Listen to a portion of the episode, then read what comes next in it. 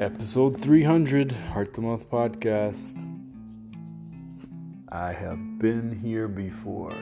Not 300 consecutive episodes in a row, but the experience after a big creative exertion.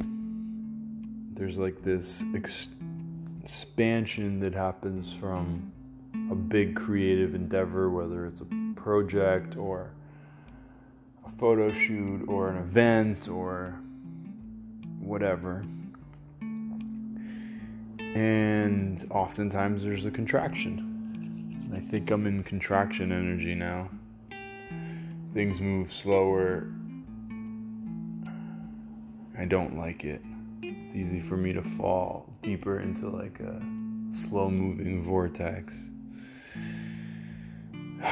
Just doesn't feel like me. I feel out of tune. I stop doing all the things that help keep me grounded. And I do all the things that throw me off my momentum. Just feel disappointed, feel upset with my self, feel a little helpless, feel a little